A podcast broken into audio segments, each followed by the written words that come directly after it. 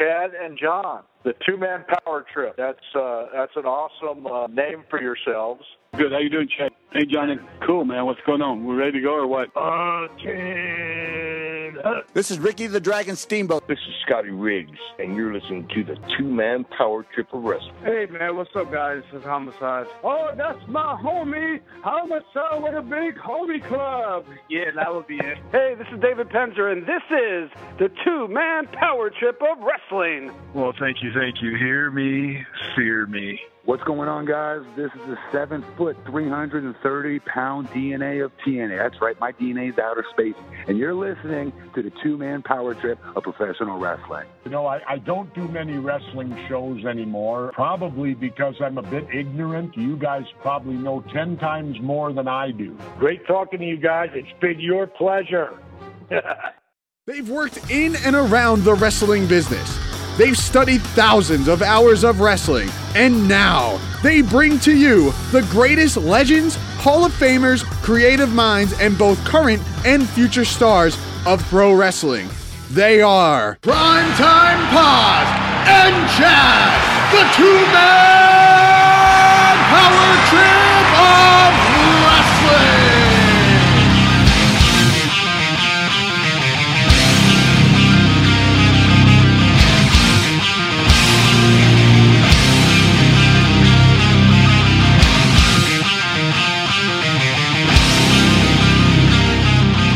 This is the two man power trip of wrestling brought to you today and powered by Meowbox. Meowbox is a monthly cat subscription box service full of surprises and delivered to your door every single month. And please be sure to stay tuned a little bit later on in the show for a special promotion just for the listeners of the two man power trip of wrestling, courtesy of Meowbox and Meowbox.com. And with that being said, my name is Chad, and as always, I'm joined by my tag team partner, primetime John Paz. And John, today on the show, we go international and we head all the way over to Germany for a talk with former WCW Cruiserweight Champion, and that is Das Wunderkind himself, Alex Wright. And what a coup by you to pull this off. Getting Alex Wright on the phone in Germany. It was a uh, very surreal thing to uh, connect the three of us in three different places, uh, all on one conversation. But the co- topic of conversation, of course, is going to be a lot of WCW. And we know with you, if you've listened to this show, and we've said it countless times, and every time I look at our guests, I say, man, this this guy really he has his heart set on these WCW legends, and we can't say it enough that you love WCW. And you know the uh, the fact that Alex Wright is kind of similar to Scotty Riggs. Uh, that the American males gimmick was a little bit more of a jokey and uh, something that the average, you know, quote unquote, uh, macho fan isn't going to really love that gimmick. But Alex Wright with the dancing, the same thing. He tried to be over as a babyface, and the fans kind of uh, killed him for it at that point. But uh, his ring work was excellent, and I know you're a huge fan of Alex Wright. So why don't you give us your take on uh, Alex Wright as an in-ring performer at that point in WCW? Well, Chad, we're back and we've done it again. Another WCW guest, and I, you know, we as you said, I can't say it enough. My love for WCW, I just absolutely was a huge WCW fan. There's no doubt about that. And this time, we're able to talk to Alex Wright, Das Wunderkind himself, all the way in Germany. So uh, we've managed to talk to many different countries on the show, and technology is great and I just love how you know we're able to do the show and how we're able to you know really pull it off and actually be able to uh, talk to a former you know WCW Cruiserweight champion, tag champ, TV champ and you know just one of my favorites because so underrated and so almost undervalued as far as uh, just being such a great talent, such a great worker and a lot of people I don't think realize that and you know through through you know as you know through time basically as uh, as we move forward in uh, history i don't people kind of like oh the guy with the funny theme and uh, the funny dance moves and stuff. Go back and watch his matches and you'll be like damn he did have a funny theme and he did do some funny dances but this guy was a hell of a worker and it's just unbelievable to be able to talk to him all the way from germany so i mean that, that was that was really really cool i thought that was awesome you know to, for you know for us here to to be able to uh, you know pull that off and uh, you know show a little technological savvy on our part. So just great. I, I, I love that.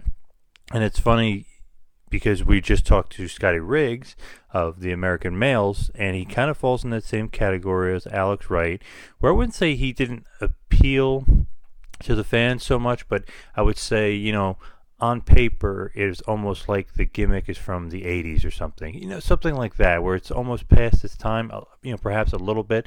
Like the American Males, awesome theme. Alex Wright, awesome theme. Uh, American Males, very 80ish, you know, with, with uh, their style and the way they present themselves.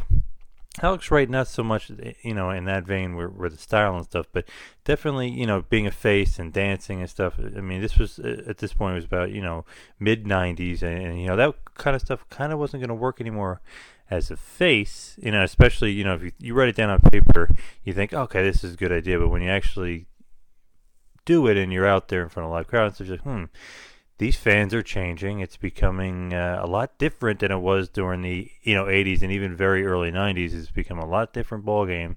So characters like the American Males and that face character of Alex Wright maybe wouldn't be you know as popular as, as they would have been in a different time period. But then boom, you get Alex Wright in the ring. He's such an amazing worker that he was over.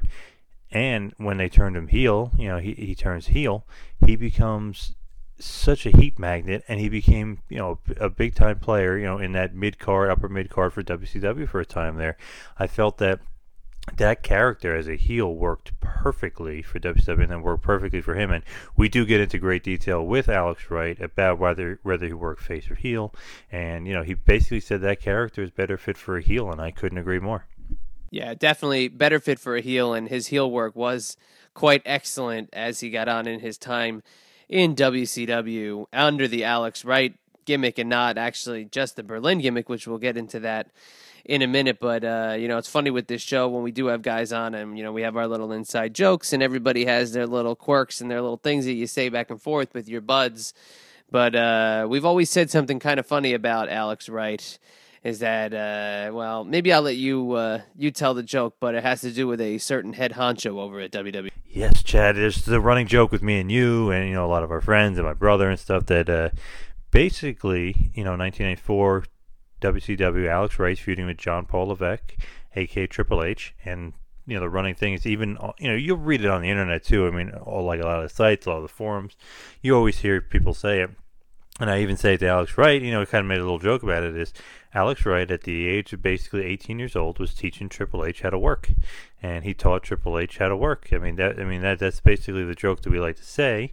And you know, is it stretching, you know, a little bit because you know, obviously Alex Wright doesn't necessarily agree with it. You know, he might think it's funny or whatever, but doesn't necessarily agree with it.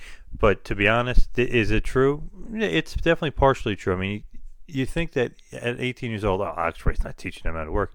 No, he was a veteran of the ring at that point, more so than Triple H was, who was obviously older than him, but he was a lot more of a veteran, and he was leading those matches against Triple H when he was John Paul Levesque in WCW. So, yes, it's a joke in, in, in a little bit, but you really think about it, and you can definitely, you know, make the argument for sure that Alex Wright perhaps taught Triple H uh, how to work a little bit. I mean, he, obviously, he Alex Wright doesn't agree, but you know, we uh, we could make that argument, you know, if we so desired. Which kind of leads, you know, to the next point there. You know, does Alex Wright get the credit he deserves as far as being a worker? And honestly, I don't know if he does.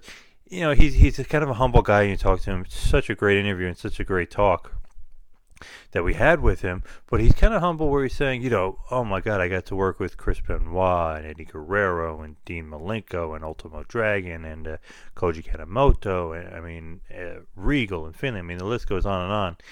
But it takes two to tango, and if you're going to have a really good match, you need two really good workers. I, I mean, I think for the most part, you're going to have, especially those Nitro style matches and those WCW matches where you know, you're raising that bar another level, and WCW was, you know, the place to go for work uh, work rate at that point for sure. I mean, Nitro was always having the best matches. WCW was always having the best matches on pay per views. Their work rate was through the roof, and and I even forgot to mention you throw in uh, his feud with Chris Jericho, the matches they had. So, no, I don't think he gets the credit he deserves as a worker because just go back and watch his matches, and it's funny because it was just on. Uh, WWE, you know, this day in history was Malenko against Alex Wright on Nitro, awesome match, and you're just like, damn, Alex Wright's great. And I mentioned him a great match, one of my favorites. He uh, for the TV titles, him against Ultimo Dragon. He was almost saying that, uh, you know, being humble, saying that uh, he almost wanted better for the match, but just you know, search out that match. It's a great match, and you just see, you know, the ability this guy has. I mean, he was so young, but was such a veteran for you know for that time you know being trained by his dad being a long time in the business being around the business loving the business so you know, he may have been young, but he was definitely a veteran in the ring and one hell of a good worker. Now, talk about Alex Wright's transformation into Berlin because he really details the uh, injury that he had at the time that led to Berlin becoming an on screen character. And it was quite a departure from obviously the dancing version of Alex Wright. And I know you were a huge Berlin fan, as I mentioned previously. But uh, tell us, what do, you, what do you think about Berlin when you look back? It was definitely a, gimmick that was uh, somewhat uh, different compared to other things that you saw in WCW at the time. Yeah, one you know final thing that we really wanted to touch on before we sent it to another great interview by us is the Berlin character. Yes, it was like a you know it was, it was definitely different, which which immediately made me pay attention to it. The theme music also, you know, immediately makes you pay attention to it. We kind of got into it with Alex Wright about like what it was. I kind of had like a you know it was like a mixed vibe. It was a goth like slash almost like slash military slash like vampire-ish. I mean, it was a lot of different things kind of all wrapped into one, but such a cool look and it was kind of a cool gimmick, but they kind of, I, I believe, I mean, I, I could be wrong at this point, but I believe the Columbine shootings happened, and you know, Alex Wright had that long jacket and everything, and I think that kind of, uh, you know, ended that little run there, and and uh, a couple of, I know as we get into it, though, we didn't get into that part of it, but I know that was, was a minor part of it, but there was a part of some backstage politics as far as uh, Hacksaw Jim Duggan and Buff Bagwell are concerned. So I know that kind of played a key role into like uh, halting it. I know the wall um, aka Jerry Tuite, aka Malice at that point, um, was becoming a little bit, you know, a bit over, I guess you could say. He was becoming a bit like a bigger star, and they were utilizing him more. So, I mean, there was definitely something came out of it with the wall, but I felt like Berlin should have been uh, pushed better. And then giving Alex Wright's work, you know, work rate and his ability and that gimmick, he definitely could have moved up the card on WCW. And it was kind of a, a lost gimmick because I loved that character, and I really had high hopes for the gimmick. Like, oh my God, Alex Wright's playing this like crazy, you know, serious you know heel with the you know the wall as his bodyguard and you know he's got that pretty pretty lady with him. He's got a little valet stuff. So I, I really thought that the Berlin character had a lot more legs to it than, than it ended up getting. And obviously if anybody's going to pull it off it was uh, Alex Wright. And I felt that uh, maybe he got cut out from under him yeah, Berlin is just another one that you can throw on the pile of the WCW gimmicks, angles, and storylines of past guests that we've had that just they were abandoned way too early. And uh, it's nice to hear the Walls name get mentioned on here because he was a, a uh, great, you know, counterpart to Berlin, and he would go on to some success. Uh, and I know we've got some funny stories about the Wall that uh, maybe someday we can uh, get into a little bit more, but let's talk about Meowbox before we get on over to Alex Wright. And that is when you head over to meowbox.com and you get your first monthly subscription and you get to the checkout portion, you're going to enter in the code POWERTRIP10. That's right, Power Trip 10 in all capital letters into the checkout box, and you're going to get 10% off your first box subscription courtesy of Meowbox and courtesy of the two man power trip of wrestling. And it's just a little thank you. So I want to thank you for trying Meowbox. I want to thank you for listening to the two man power trip of wrestling. I hope you enjoy Alex Wright. And John, I'm going to turn it over to you. Tell them a little bit more about Meowbox and get on to a little two man power trip of wrestling business. Oh, yeah, Meowbox, baby. They're back and better than ever. That is meowbox.com. And just remember, they do have a thing called One Box Can, where every Meowbox purchase, they will donate a can of food to a shelter cat on your behalf. And again, that is One Box Can from Meowbox.com. Now, if you're going to go to Meowbox to get some edible items, you're going to want to know where they come from. They come from either the United States or Canada. Now, me, for instance, and my picky cat Lucy, she does not like the edible items because of that special diet that she's on. So we actually trade out the edible items with toys and surprises, which Lucy absolutely loves, and it's great that Meowbox is able to do that for us. So again, that is meowbox.com, promo code PowerTrip10 for 10% off your first subscription. Again, one more time for you, meowbox.com, promo code PowerTrip10. Now for some TMPT business. Like us on Facebook, follow us on Twitter at Wrestling Pal and at Two Man Power Trip. Subscribe to us on YouTube. We are always putting up great clips of all past guests, so you definitely want to check us out on there. Also, subscribe to us on iTunes. Leave us a review. We would love to hear your feedback. Also, while you're on iTunes, check out the feed of past guests. Our lineup is out of this world. Literally, I mean, we got everybody. Think about this Bruce Hart from Canada, obviously, Alex Wright from Germany, and we got upcoming, you know, guys from all over the globe. But when you're checking out that feed, also look for the legend as well like the late great American Dream Dusty Rhodes. Then you got Harley Race, Ricky the Dragon Steamboat, Sergeant Slaughter, Tully Blanchard, Stan Hansen, and so, so, so many others. So please, again, let's check us out on iTunes. Also, please check us out on the I 95 Sports Network. Just type it into the Google machine there and look up Two Man Power Trip on the I 95 Sports Network. We're doing best ofs every Monday at 6 p.m. Eastern on that channel, on that station, on that network. So please check us out there. And if you'd like to book Kevin Fertig, aka Kevin Thorn, aka Mordecai, please email bookings at tmptofwrestling.com. Please email bookings at tmptofwrestling.com. And that again, that is to book Kevin Thorn, aka Kevin Fertig, aka Mordecai. He's out of exile and he's returning to the ring near you. Also, please check out our website, tmptofwrestling.com. That is tmptofwrestling.com for all the latest and greatest from us. Now, without any further ado, I send it to Das Wunderkind, the former WCW Cruiserweight Champion, the former WCW Tag Champion, the former WCW Television Champion. He was formerly known as Berlin, and you may know him as one of the most underrated wrestlers of all time. He is Alex Wright. Please enjoy.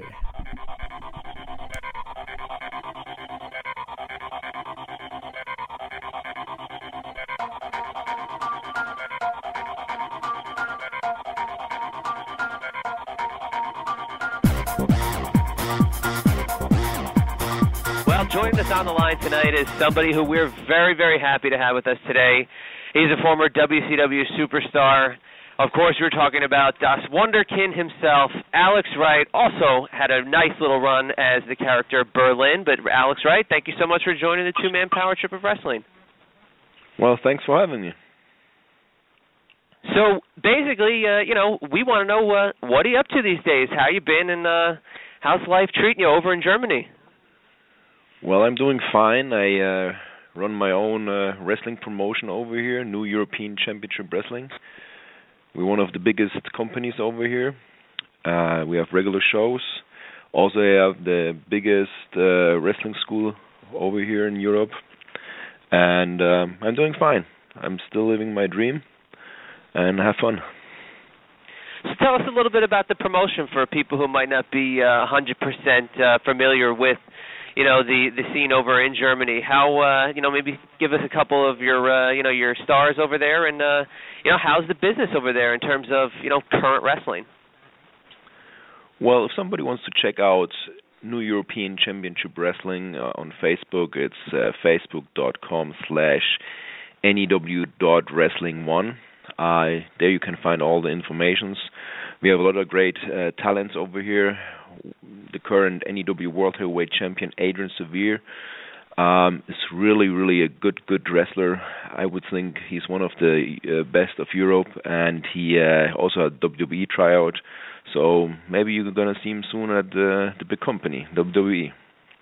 Oh, very cool. That's uh that's great to hear. Now, when you formed New European Championship Wrestling, was that to kind of get yourself back into uh, professional wrestling after retiring, and was it something that you know maybe you saw as uh, you know as that filling the void, you know, of stepping away from in-ring competition? Well, I never actually uh, said that I'm retired. it should develop like that.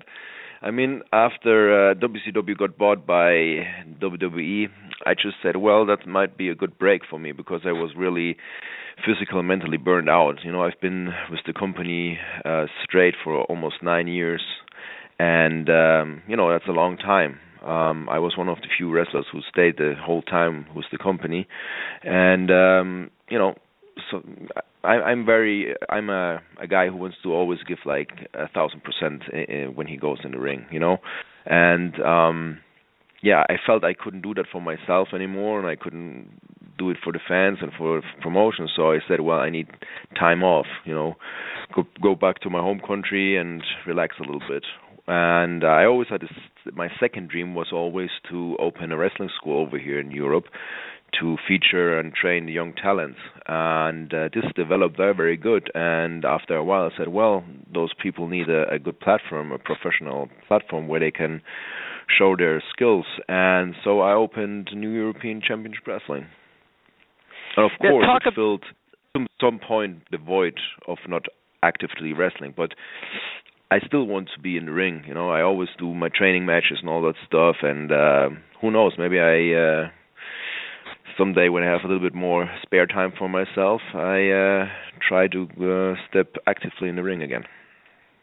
Oh, that's very cool. Now, tell us about the European scene. You know, for uh, the American audience that really doesn't, you know, know too much about uh, stuff that you know they don't see. Obviously, uh, they can read whatever they want, but actually seeing, you know, the wrestling live is uh, is there a different style that the fans in Europe cater to? Is there more of a, uh, you know, is there more of a sports entertainment, you know, uh, infusion uh, because that's kind of the dominant you know uh landscape in you know I guess worldwide wrestling um but what's the, the European scene like for the average wrestling fan wanting to know a little bit more about it Well, of course, uh, um, the companies over here try to bring more sports entertainment into their shows, but there's also still that traditional uh, technical skill wrestling, old school wrestling.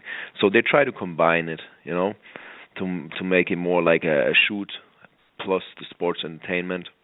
And um, I try to really uh, bring a little bit more entertainment in my shows, just like the like WCW did, or you know WWE. I mean, it's a very big market for wrestling right now in Europe, uh, especially in the UK and Germany. It's really growing since uh, WWE is in free TV again and TNA is in free TV. So it's really good right now. Now, if I could go back and rewind it, because we obviously, you know, we mentioned WCW for a brief uh, second there, but definitely want to touch on that because obviously a great career that you said you were there almost nine years. You know, you were a TV champ, cruiserweight champ, you were a tag champ. How did you actually get, you know, recruited or get started in WCW? Well, I'm a second generation wrestler. My dad wrestled 26 years, very successful uh, internationally. He wrestled for New Japan, AAA, CMLL in Mexico, for Stu Hart in Canada. He wrestled also for Verne Gagne when they still had the territories in USA, and of course he wrestled over here in many many companies, including the biggest uh, wrestling promotion at that time, CWA. Um, we drew houses when I started over here without having TV. We drew houses about 12 to 14,000 spectators at that time still. So um, my father was a 16-time world uh, middleweight champion and European tag team champion, European champion. He was my trainer. I mean, he started training me when I was like three years old, and I, you know, I traveled on the road with him. You know, lived in the caravan and right beside the building and of course the the ring was my the best playground for myself and so i never felt like it was training. I, I always played in the ring. And when i was 16 i had my first professional uh match over here in germany. Plus on the other side my my uncle bernard wright he was also a, a very successful wrestler for many many years. And uh the the guy who raised my dad Ted Betley, he also uh, had a wrestling school, was a wrestling promoter and um, a wrestler himself. Uh, he also trained the British Bulldogs. So I I'm, I I come from one of the few European wrestling families, and um, like I said, with 16, I had my first professional uh, wrestling match. I was one of the youngest wrestlers of Europe, and so I got a lot of media attention and was invited to a lot of talk shows and stuff like that. And at one talk show, um, WCW had at that time uh, a European tour in Germany. Uh, they were in Germany right at that moment, and Sting and Johnny B. Bad and the PR manager was invited to that show also. So I met them backstage, and they invited me to their house show in Munich and my dad, you know, has been yeah, yeah, he long enough in the business. So he said, "Hey, kid, when you go there, make sure you take your wrestling gear with you because you never know what's going to happen." And my dad was right. One of the guys from WCW was hurt, and they gave me the chance to fill that spot. And I had my yeah, so-called tryout match and they really enjoyed it. And so they asked me if I want to do the rest of the tour with them. And on the last day, they flew in Eric Bischoff. Ric Flair was the booker at that time, and uh, without ha- that I knew about it. And um, after my match, they just brought me to the hotel room and they asked me, "Hey, listen, kid, we we're looking for a good German guy, and uh, we're very impressed. and We want to bring you over. Are you interested?" So of course I took that chance. You know, at that moment. um you know that's the best thing what can happen to a wrestler and in one week i have to decide uh, to move to to uh, the states which i did then and how old how, like how old were you i guess you were only 18 or 19 years old at, at that point well, um at the time when I did the talk show when WCW when I met the WCW guys, I was 18. So I was 18 when I went to the states. Well, you got to be one of the youngest uh, signees ever especially by WCW. I mean, that's pretty damn impressive to be you know that young and and you get yeah, signed. Yeah, that was pretty big step for me. Yes, you know, 18 years old, moving to a different country, and you know, all your colleagues are you know late 20s, mid 30s, and uh being a foreigner plus being from Germany doesn't make you that sympathetic to to a lot of people. Yeah. Yes. Oh yeah. Now it's it's funny because you know being that young, you're somewhat of a prodigy, and obviously the nickname Das Wunderkind came about. And then I guess did they end up sending you to the uh, WCW power plant? Yes, for the moment.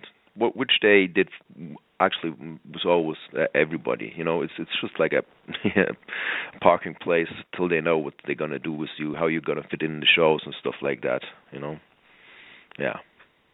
Yeah. So it was, was a good experience, you know, getting to more insight in the in the American style and stuff like that. But my bad dad trained me in the Japanese style, Mexican style, European style, and of course also in the American style. Now it's funny because you know you came over here and obviously uh, they give you a, a, a good theme, which is very you know very catchy, kind of funny you know in a way, and then you know they they kind of gave you a little bit of, of a dance as well that you did But what was your thoughts on you know the theme and the dance and the gimmick? Did you you know did you like that going in?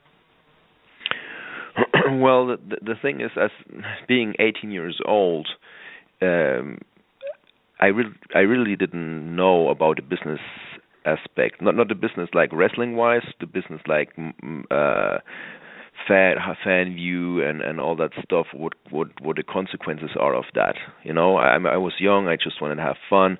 Plus i was from europe techno was very very big over there. And uh, of course i i knew as a wrestler you have to be different to other wrestlers. So you stay in the in the back of the mind of the fans so the techno music I really enjoyed, plus the dance I did over here in the dance clubs, and uh, you know I you know the chicks digged it and I liked it, and so one time when I went out with the boys, they they saw me dance like that in a dance club, and they they came up to me and say, "Hey, listen, why you don't do that on TV?" So I did it without um thinking about it. Later on, I I, I realized, hmm, you know, on one side it was really good because it was entertaining and the people were talking about that guy who's dancing, you know, all the girls and the kiddies and the grandmas, they loved it, you know. But on the other side, the, the hardcore fans, you know, they sometimes they didn't look past the dancing, you know, they did, didn't look at my wrestling abilities, and that was pretty, yeah. Sometimes it was pretty disappointing for me you know, me as a fan, you know, growing up, I, I remember he called my attention because I'm like, you know, this guy is like, you know, obviously, you know, they're pushing, you know, this this uh, German guy, and he's doing the dance and together they were. But then what caught my eye was man, this guy is such a good wrestler. I mean, all the all the moves, all the different styles you were able to incorporate. And I, you know, distinctly remember your first feud was against a guy that uh, a lot of people know today as Triple H, but obviously then he was John Paul Levesque. What yes, was your thoughts true. Yeah. of you know that feud at that time? Because you know you were the young guy, but you were almost like in a weird in a weird way. It was almost like you were the veteran. Well, I mean, first of all, I really enjoyed working with uh, uh, Triple H at that time. I mean, we were two guys who just started in the company, and we we tried to you know climb up the ladder.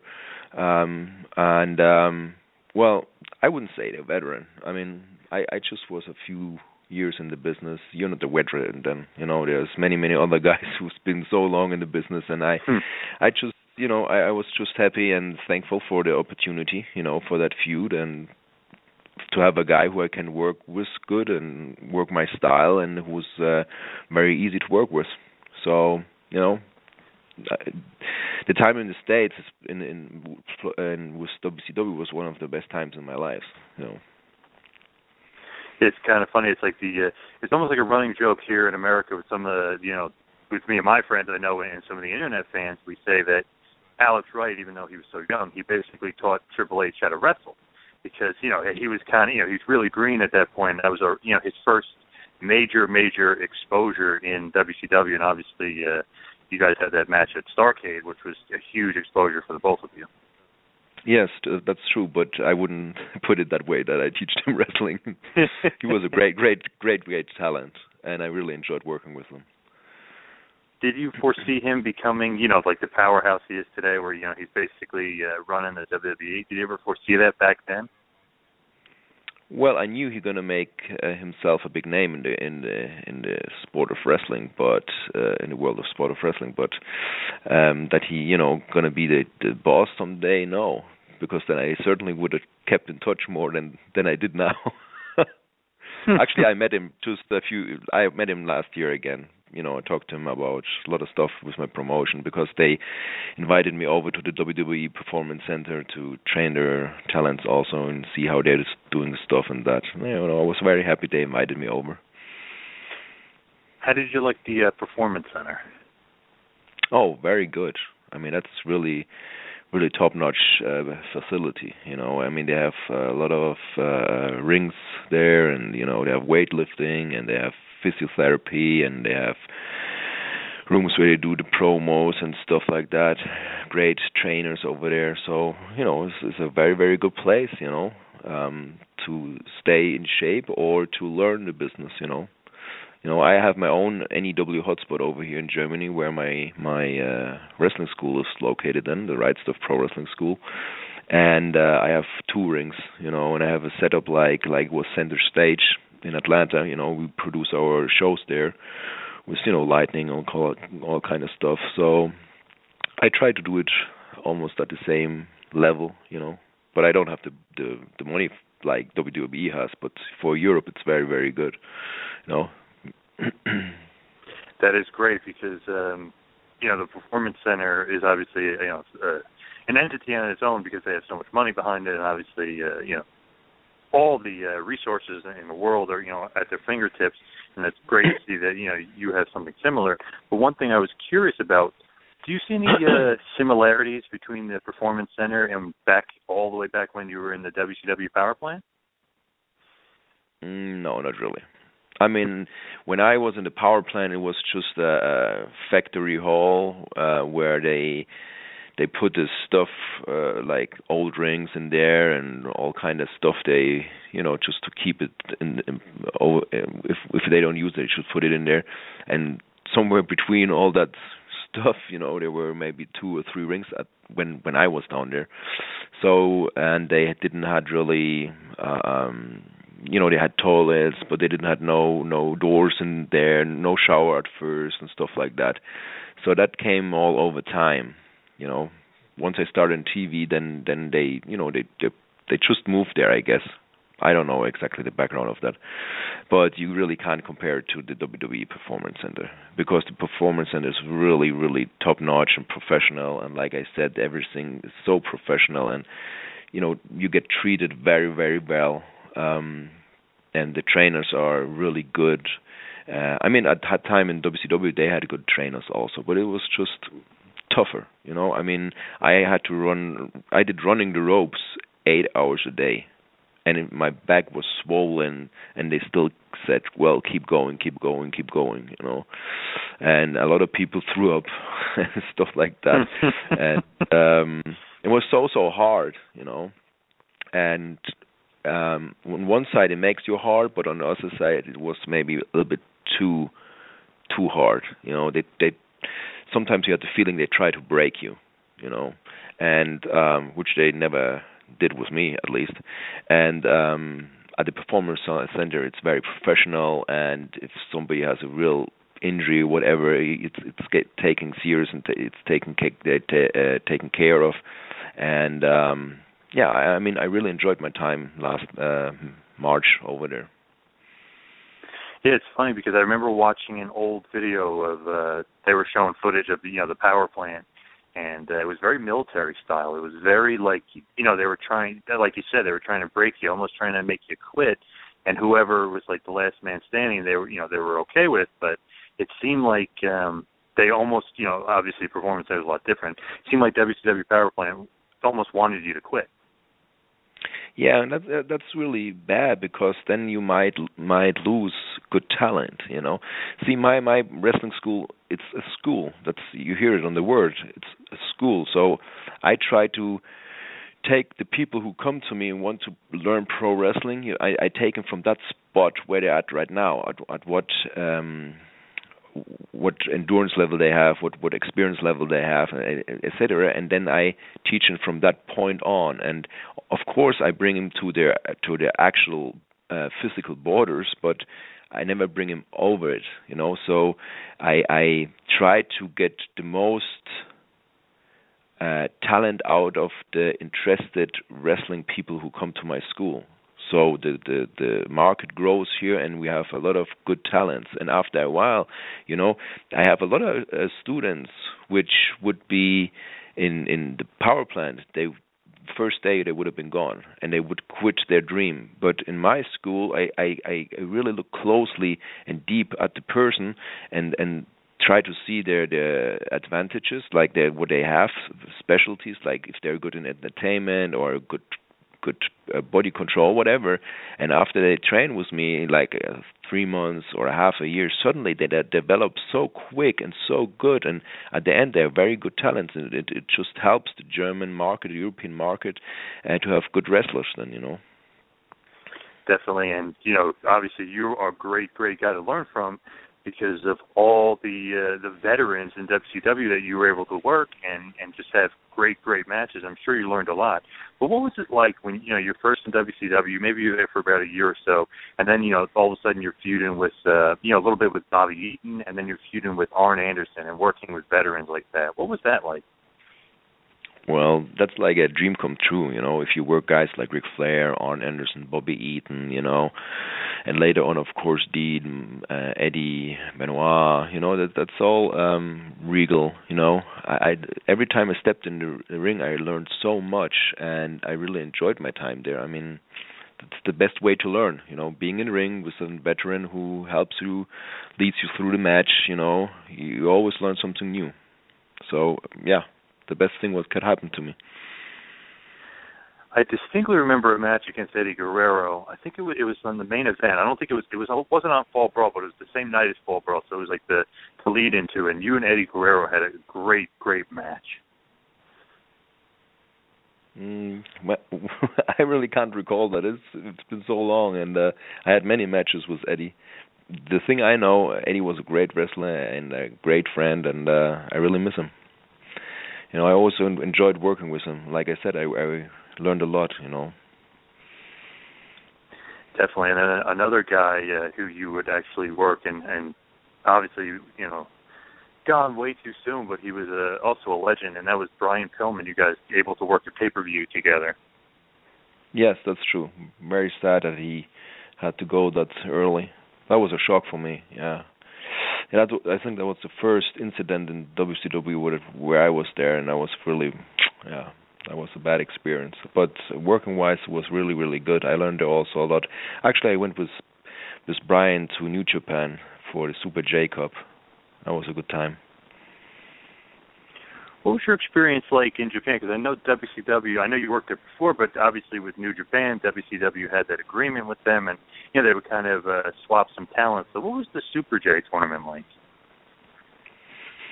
That was pretty tough. I mean, there everybody who who took part in that tournament, I mean, really was top-notch wrestler, and uh, I was still at that time. I think I was only 21. You know, that mm. that's the time when I met uh, Malenko and Eddie over there, and um yeah, I mean that was was very hard. I mean, they're all very skilled wrestlers. You know, very technical a lot of uh, impact. You know, there's a lot of uh, really, really impact, less entertainment. But I really enjoyed it over there. I mean, I got two injuries, but you know, I had to pull it through those six weeks. I, I uh, tore my my two ligaments in my knee, and also I, I my vertebrae. I broke something in there, and um, but you know, it was still good. Were those your two like worst wrestling injuries? No, the worst was when I got blind. You know, I had a bleeding in my head.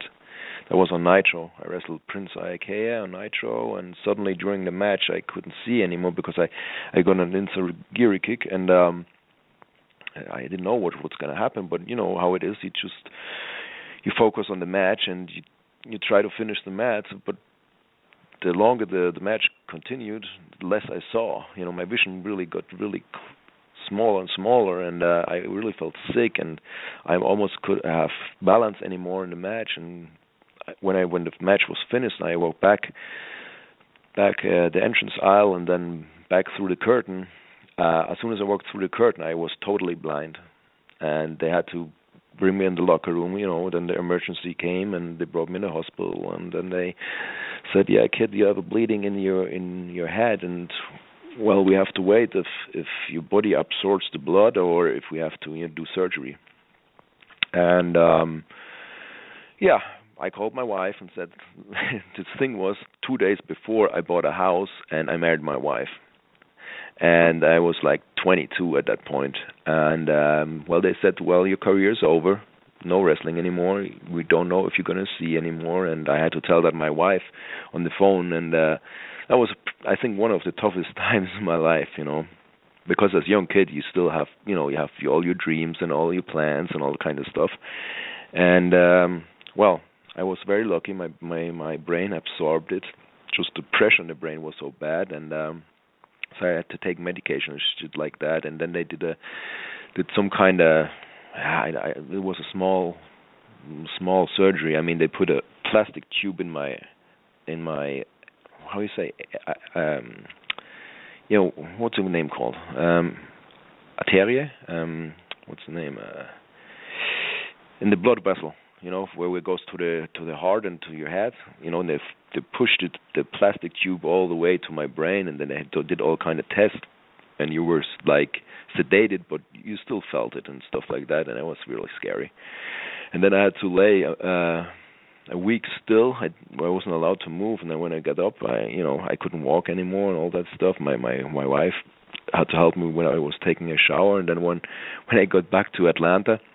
I still had to lay one month in bed in a dark room and wasn't allowed to move and stuff like that. And you know, once I finished that time, you know, um yeah, it was really hard because I had to start learn to walk again and and balances and stuff on that and you know getting WCW convinced that they allow me back in the ring. You know that was a pretty time, pretty tough time. And well, then we had an agreement, and you know I, I prepared myself. You know I took bumps in my house in Atlanta on the on the wood floor and took a bump and I was sick for two hours and then I took another bump and waited another two hours and so on, so on, and so on. And after two, three months, you know, I uh, went back to the power plant and I trained and uh, fought myself back to the to the squared circle. And um, yeah, after that, I kept wrestling many, many more years. And uh, the the doctor said I'm fine again. I have no problems anymore You know, so everything is good, and um, I never had a problem anymore again. But Wow, it was that's a very crazy. tough time.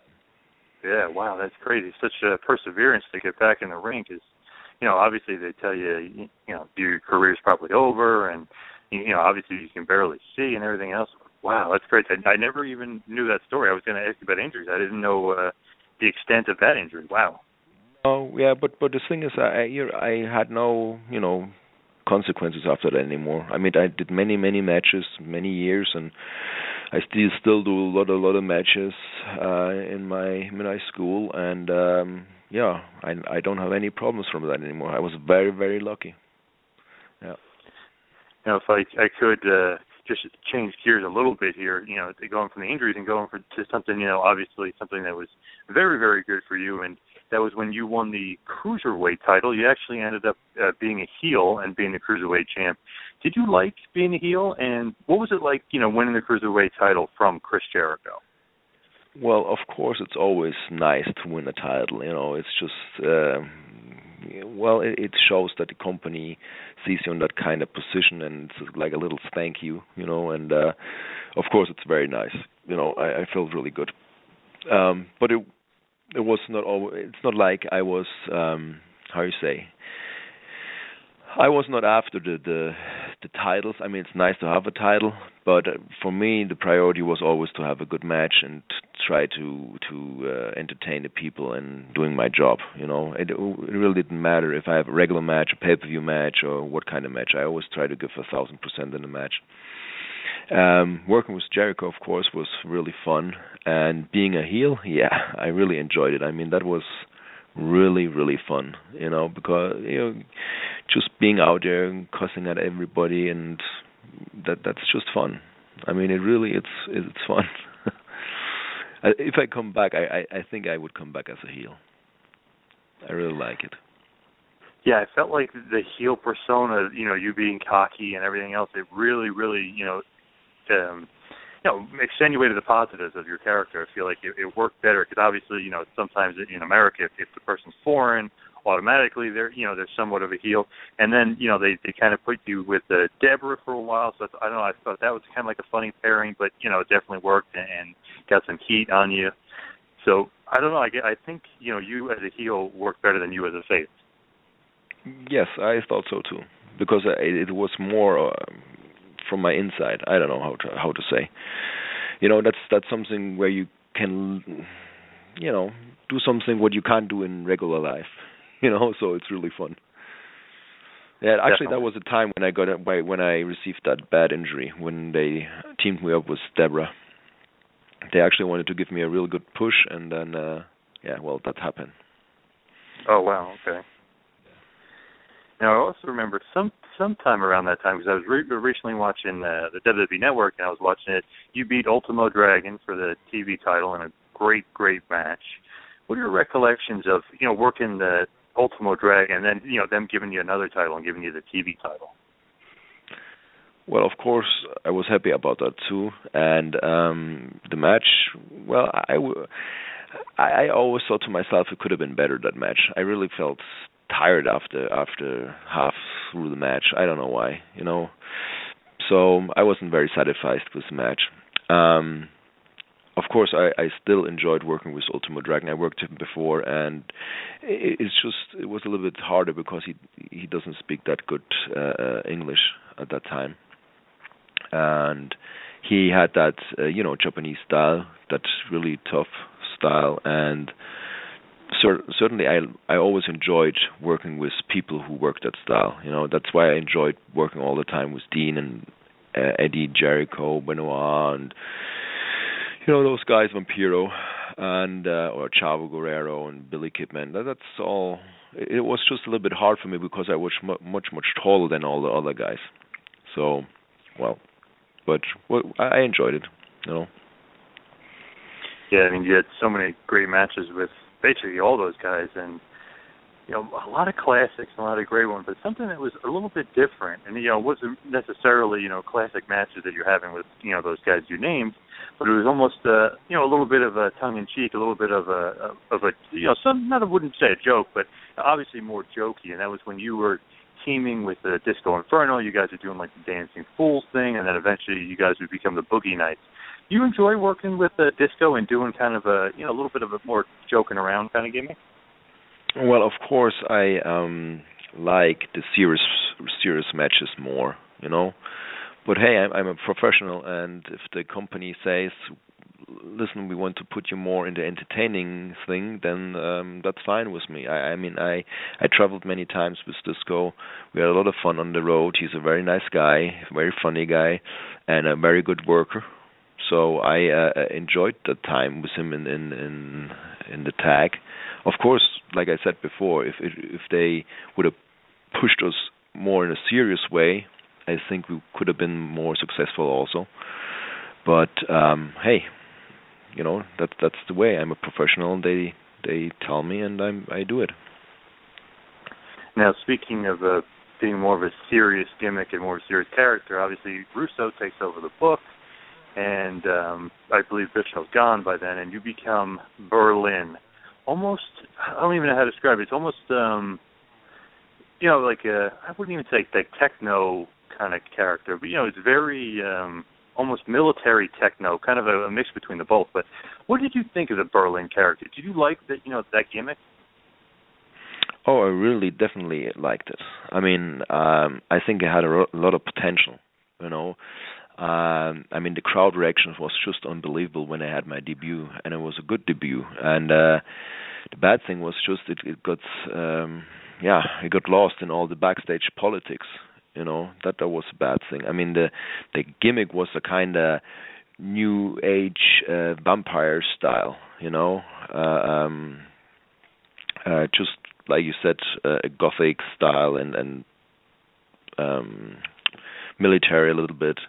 So I liked changing my look from that pretty boy image to this kind of image because it was totally different, you know, and I wanted to do a cut from all the other stuff.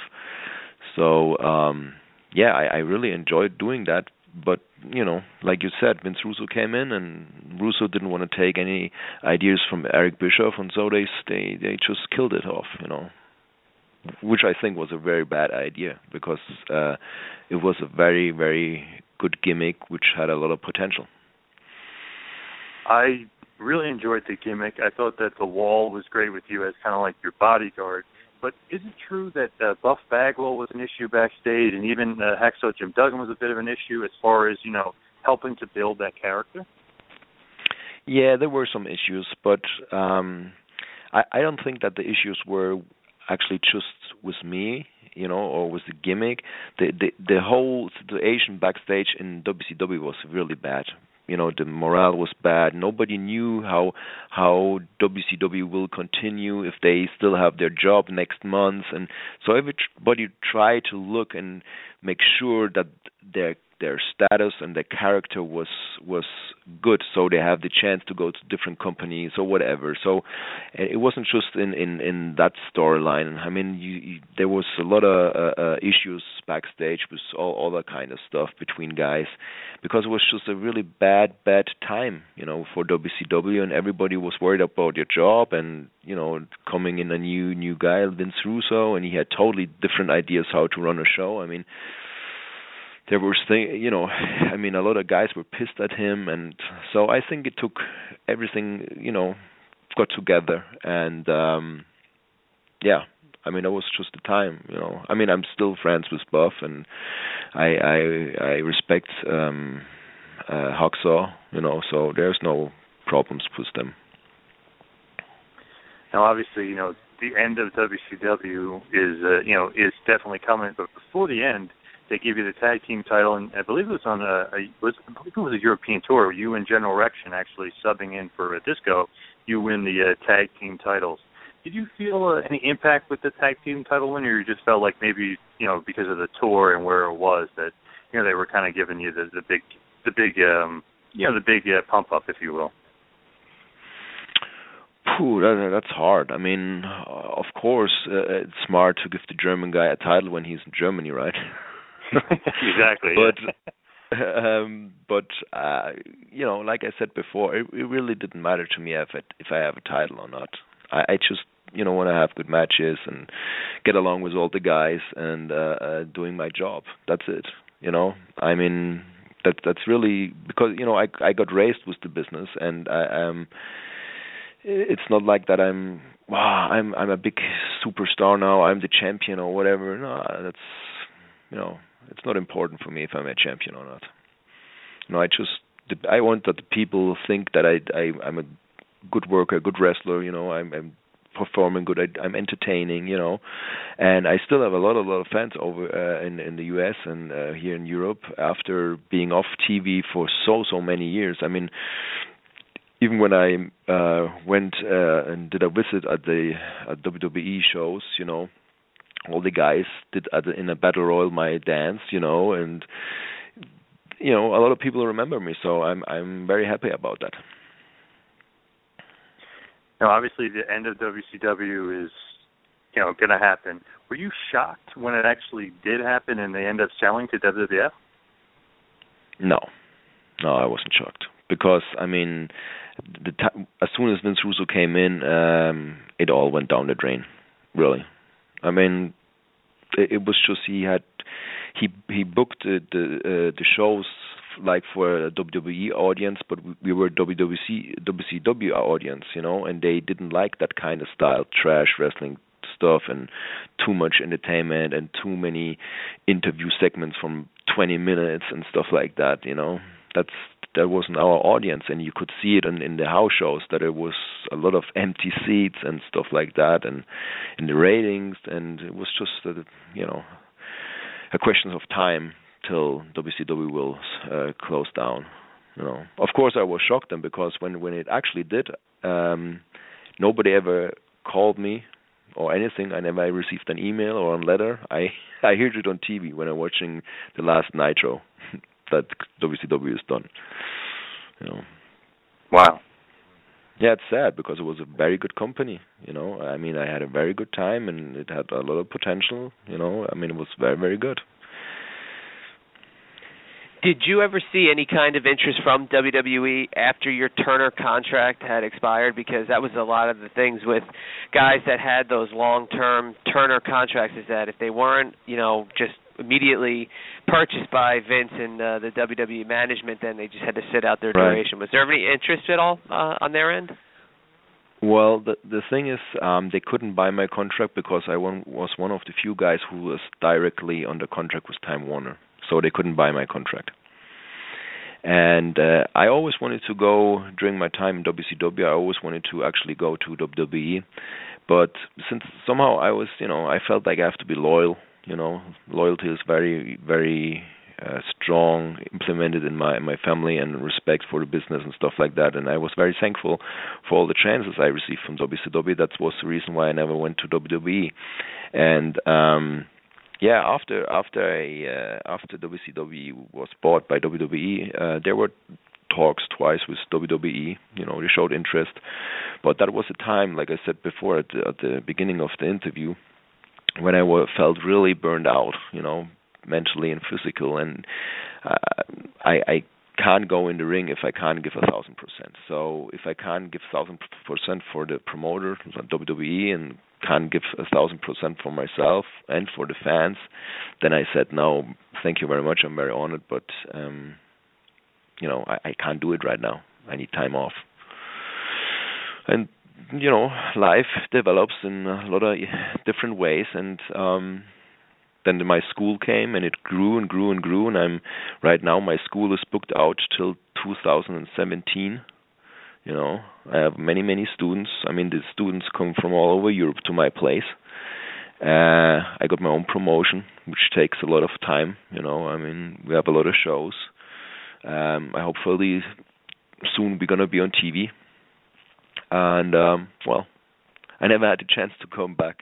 But who knows? I'm you know I'm still young. I'm just 40 maybe a few more years.